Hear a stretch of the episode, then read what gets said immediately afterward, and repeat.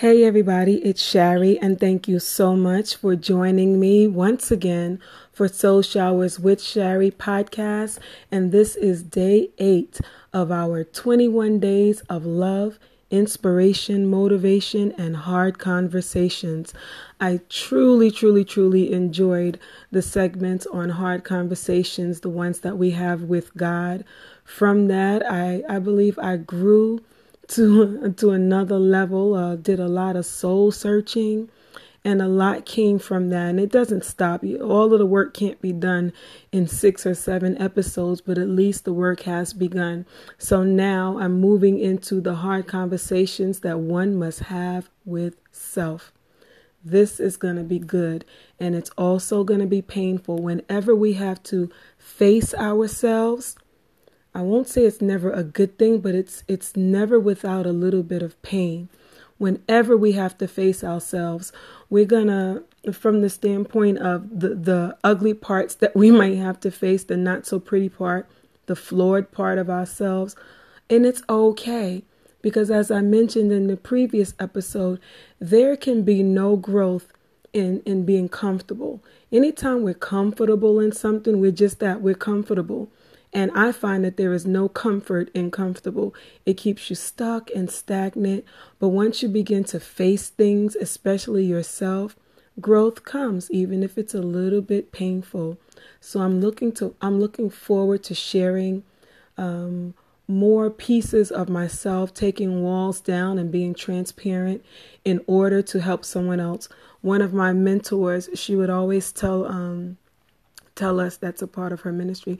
She would always tell us we must be first partakers. And that can that that leads me into the fact that it is just like God, just like life, just like growth, just like change, that before I did this episode, I had to have a hard conversation with someone. It didn't even happen with God. I actually had it with a person. And my God, I had to dig really, really, really deep, because it started the ball rolling for me to look closer at myself, for me to face myself and behaviors that, you know, I would say were not loving, were not kind. And I'm going to let you in on a little, I'll be transparent. I cried for like a day and a half, not straight through, but almost two days, I just, the tears just kept coming. Whenever we have to face ourselves, like I said, it's sometimes it's not going to be a pretty picture. You're going to get to know yourself a little more. And when you face yourself and all you come out with is how wonderful you are, I think you need to go back and face yourself again. Because when we truly face ourselves, the real self, God allows us to see those things that are not pleasant, that are not pleasing, that I, that might be painful, but it's a part of the process of growth.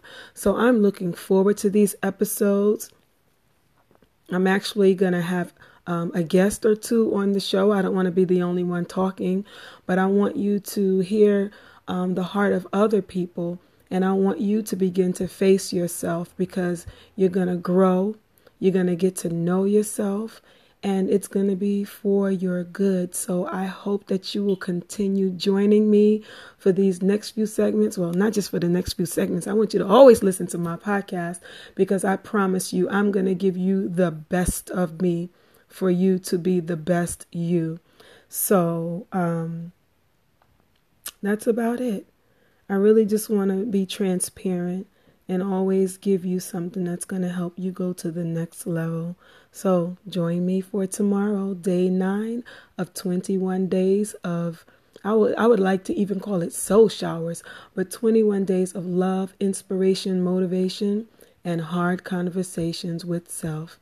Until the next time, until the meantime, take time to shower your soul, your beautiful soul, with love. Shower the soul of someone else's, of someone else with love, kindness, compassion, um, and just be your best self as we delve into the self. Bye for now.